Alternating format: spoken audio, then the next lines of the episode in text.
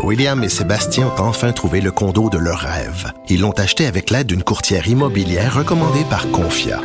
Parmi les courtiers qui leur ont été proposés, William et Sébastien ont choisi de faire affaire avec Hélène. Elle connaissait bien le quartier et d'emblée, elle a compris leurs besoins. Ça a tout de suite cliqué. Mais quand même pas autant qu'entre William et Sébastien.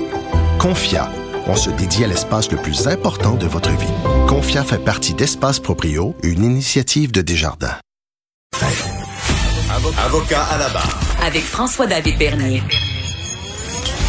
Des avocats qui jugent l'actualité tous les matins. La Fédération des contribuables propose une liste de résolutions au gouvernement du Québec afin de commencer l'année du bon pied. On va en savoir plus sur ces résolutions. On est à l'heure des résolutions. On va en parler même demain, euh, des résolutions personnelles à l'émission.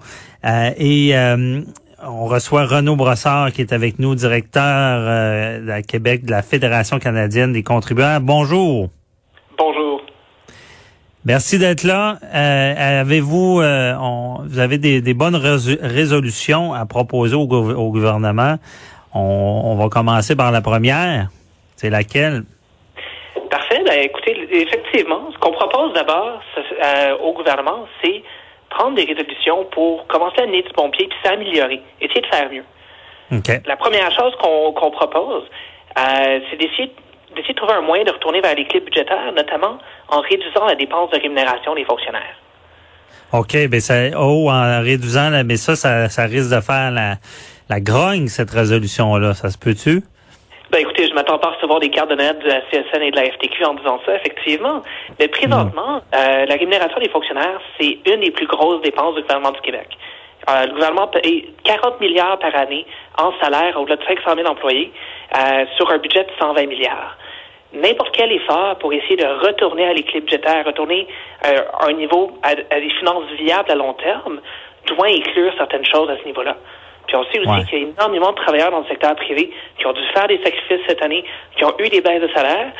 Ce qu'on demande, c'est aux fonctionnaires, aux fonctionnaires dans le secteur public de montrer qu'ils sont capables de faire la même chose. C'est difficile, par contre, de, de, de, réduire un salaire. Des fois, c'est plus facile de moins l'augmenter. Mais quand on a déjà donné, en tout cas, puis je parle en tant qu'entrepreneur aussi, quand on a déjà donné un salaire, me semble c'est difficile de, de, le réduire. on risque d'avoir des, des, des, problèmes par la suite. Ça, peut être le cas. C'est sûr que c'est jamais facile. Puis il n'y a personne qui veut voir son chèque de paye fondre un peu. C'est jamais hmm. quelque chose de bonne. Par contre, le problème, c'est qu'à long terme, si on continue d'aller dans la même trajectoire budgétaire, si on continue de dépenser et dépenser sans arrêt, on va pas être dans une situation où ce sera des petites réductions qu'on aura à faire. On va être dans une situation où ce sera des grosses réductions qu'on aura à faire. Je hmm. préfère, je préfère leur demander d'avoir une petite réduction maintenant au lieu d'avoir une très, très grosse réduction dans quelques années. OK, je comprends. Y a-t-il lieu d'aller un peu plus sur les, des, des bonus dans ce domaine-là ou des, des hauts fonctionnaires qui sont beaucoup plus payés? Est-ce qu'il y a des écarts? C'est pour ça qu'on parle des, dépenses de rémunération des fonctionnaires et non spécifiquement du salaire et de l'ensemble de la fonction publique. Nous, ce qu'on ce veut, c'est voir une, une réduction à ce niveau-là. Après ça, c'est au gouvernement de décider comment est-ce qu'il va la faire. Ça peut être en coupant dans certains euh, dans certains avantages socio-monétaires. Ça peut être en coupant au niveau de, euh, de la haute direction. Il y, a des, il y a des endroits où il y a des coupes qui peuvent être faites. Ce qu'on veut, c'est que le gouvernement dans une année justement où on a un, déficit assez énorme à 15 milliards de dollars, regarde ses dépenses, puis regarde qu'est-ce qui est essentiel, qu'est-ce qui est non essentiel, puis où est-ce qu'il peut réduire. Est-ce que les gouvernements engagent des, firmes externes pour évaluer tout ça ou? Euh, ça arrive des fois qu'ils engagent des firmes externes. Ça arrive qu'ils font euh, qu'ils font à même leurs euh, leurs employés, à même leurs hauts dirigeants. Donc ça, ça varie d'une fois à l'autre. Mais ultimement, euh, même les dépenses associées à l'embauche de firmes externes pour faire ça sont minimes par rapport aux épargnes qui peuvent être faites. OK. Ben, c'est certain que la, compagnie privée, on se le cache pas, des fois est plus efficace pour certaines choses. Peut-être que d'avoir des, expertises euh, qui viennent de l'externe avec un regard différent, bon, faudrait voir. Mais c'est certain que ça, c'est, j'imagine, ça, ça ferait un bon débat. Là. Euh, ensuite de ça, quelles sont les autres euh, résolutions? Ben écoutez, la deuxième, je pensais pas que j'aurais besoin de la mettre dans la liste, mais apparemment qu'il faut le faire parce qu'on est en 2020. Euh, Arrêtez de mentionner la pornographie, que ce soit directement ou indirectement. Euh, L'équipe de journalistes d'enquête du journal a fait un excellent travail, euh, je crois que c'est la semaine passée, en sortant que le gouvernement du Québec a donné au-delà de 100 000 en fait 200 000 finalement, à, à, la maison mère de Pornhub, MindGeek, euh, au fil des ans. Et euh, il y a quand même quelque chose d'un peu troublant au fait que le gouvernement du Québec décide de subventionner euh, des géants de la pornographie comme MindGeek. Donc, ce qu'on lui demande, c'est d'arrêter de faire ça. Parce que c'est moralement incorrect.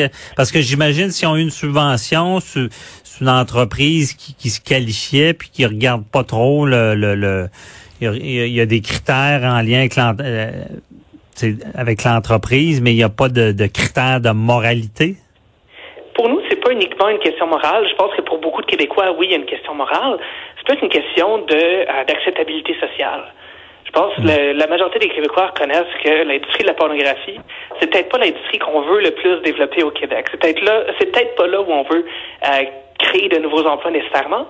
C'est pas non plus une industrie qui a besoin d'argent. C'est une industrie qui est extrêmement rentable.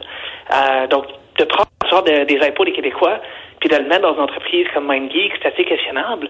Euh, et on a, dans le cas de MindGeek, heureusement, le gouvernement s'est réveillé en 2018, euh, à huit ans après avoir commencé à les subventionner, et s'est dit, mon Dieu, ces gens-là font de la pornographie. Ça a pris huit ans, puis euh, 200 000 dollars de subvention avant de le réaliser. Ah.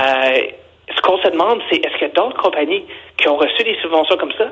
Puis est-ce qu'on pourrait pas avoir au moins comme politique, au niveau du gouvernement, au niveau de, euh, de l'Assemblée nationale, l'adoption d'une politique pour dire, écoutez, il y a pas des affaires qu'on subventionne, mais on peut-tu arrêter de subventionner la pornographie? OK. C'est vraiment de parce que eux, c'est sûr, réagiraient en disant bon qu'on en 2020, il faut avoir une ouverture, mais c'est c'est des le critère de de, de de de choisir où on va investir. Parce que j'ai comme l'impression qu'ils regardent pas vraiment la nature de l'entreprise, mais plus le, le critère d'admissibilité à, la subvention. Là. Ben effectivement, mais Considère qui a arrêté de subventionner en 2018 quand ils ont découvert que c'était de la pornographie que le que l'entreprise. Bon, dans le fond, ils en tiennent compte, mais ils l'avaient pas vu. Je comprends. Parfait. Ben, ensuite de ça. Ben, la troisième, j'ai fait un peu allusion dans la première, mais c'est de présenter un plan pour, pour retrouver euh, budgétaire. On sait qu'on a un déficit cette année. On sait qu'on a un déficit pour les quelques années à venir. Mais euh, le ministre Girard a, heureusement, dit qu'il s'attendait à retrouver l'équilibre budgétaire en 2025. C'est le problème, c'est qu'il ne nous a pas dit comment il allait le faire. Et je dois vous avouer qu'un politicien m'a dit qu'il va retrouver l'équilibre budgétaire, mais qu'il ne me dit pas comment on va faire. Il y a pas des lumières rouges qui s'allument. On l'a entendu avec Justin Trudeau en 2015, qui nous avait promis un, un budget équilibré en 2019. Ben, je peux vous dire, en 2019, le budget était à une coupe de milliards d'être équilibré. OK. Donc, c'est toute cette incertitude-là. Parce que, bon, la, la, la parlez-nous un peu de la, Fédération canadienne des contribuables. Dans le fond, vous, nous représentez toute la population. Là. Euh, notre rôle, c'est d'être un, un, chien de garde sur les questions de dépenses publiques, de taxes et de transparence gouvernementale. Euh, on est un organisme qui est non partisan, euh, but non lucratif. Euh, puis on compte au-delà de 235 000 supporters au pays qui ont dit oui, on veut vous appuyer dans ce que vous faites. Euh, et notre rôle, dans le fond, c'est d'être là comme garde. Quand le gouvernement propose une nouvelle taxe, d'être là pour dire, ouais, mais écoutez, les contribuables en payent déjà assez. Quand le gouvernement mhm. propose des nouvelles dépenses, de regarder est-ce que ces dépenses-là valent la peine ou est-ce qu'on a des choses moins chères qu'on peut faire? OK. Et le constat au Québec, on est trop taxé? Il y en a beaucoup qui disent ça. Que c'est, ben, écoutez, on, est, on reste quand même une des juridictions les plus taxées euh, au monde, la plus taxée en Amérique du Nord. Euh, je pense que oui, on est trop taxé. Puis c'est ce que la majorité des Québécois voient quand ils reçoivent leur chèque de paye. A une belle grosse différence entre la, entre la paye brute et la paye nette. Puis la différence entre les deux, c'est ce qui s'en va au gouvernement. Ouais. Puis euh, y a, si on compare aux États-Unis, c'est-tu mieux là-bas ou euh, au final? Ben, d'un point de vue des taxes, c'est mieux. D'un point de vue des dépenses publiques, on a vu déficit après déficit après déficit.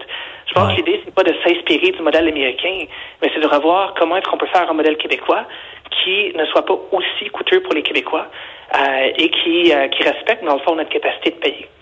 OK. Et là, euh, avec l'élément de, pandémie, là, c'est, c'est, c'est, le, le, la boîte noire, parce qu'on ne sait ben, pas ce qui... Effectivement, on ne sait s'en vient. Euh, par contre, nos gouvernements ont déjà commencé à prévoir pour les prochaines années. Euh, comme je disais, le ministre des Finances nous affirme que le budget va être équilibré d'ici 2025. Donc, il y a quand même une certaine idée de ce qui s'en vient.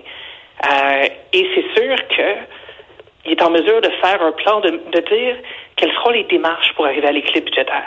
Ça ne veut pas dire que ces démarches-là ne peuvent pas changer en cours de route, mais au moins d'avoir un plan, ça donne une direction vers laquelle le gouvernement s'en va. Ça donne une direction vers laquelle les fonctionnaires travaillent, euh, plutôt que de simplement dire le budget va s'équilibrer, puis on va vous dire comment on temps de lieu. Effectivement, mais ce qui, ce qui me, je comprends ce que vous dites, c'est qu'il y a un, plan, mais ce qui, il y a beaucoup de gens qui disent qu'on on, on, on n'a pas connu encore les, les, euh, les dommages collatéraux de la pandémie parce qu'il y a eu de l'aide gouvernementale, fédérale, et que ça, ça a été comme reporté. Est-ce qu'on craint euh, une, euh, de plus grand d'un plus grand déficit si les si les PME du Québec vont pas bien, ça ira pas bien pour l'économie. C'est très clair que euh, cette année n'a pas été une année record pour personne. Hein, on va se l'avouer. Mhm. plusieurs entreprises sont en difficulté. Par contre, il faut reconnaître que le, si on regarde l'argent qui est disponible présentement, il y a beaucoup plus d'argent qui est disponible, notamment avec les aides gouvernementales qui ont été faites. Euh, justement, durant, le, durant, le, deuxième trimestre cette année, euh, justement entre mars et juin, quand tout le monde perdait leurs emplois, ben, le revenu disponible au Canada a augmenté de 11% euh, justement à cause des aides fédérales, à cause de tout ce que de tout ce qui a été fait. Donc il y a c'est pas un manque d'argent qu'il y a dans l'économie présentement. Ce qu'on a, c'est qu'on a un confinement, on a une pause, et c'est normal, c'est faut, faut, faut arrêter les infections. Mais il y a beaucoup d'argent qui, qui, qui est dans le fond de la consommation qui est reporté, qui reste dans les comptes de banque des gens et qui va être dépensé plus tard.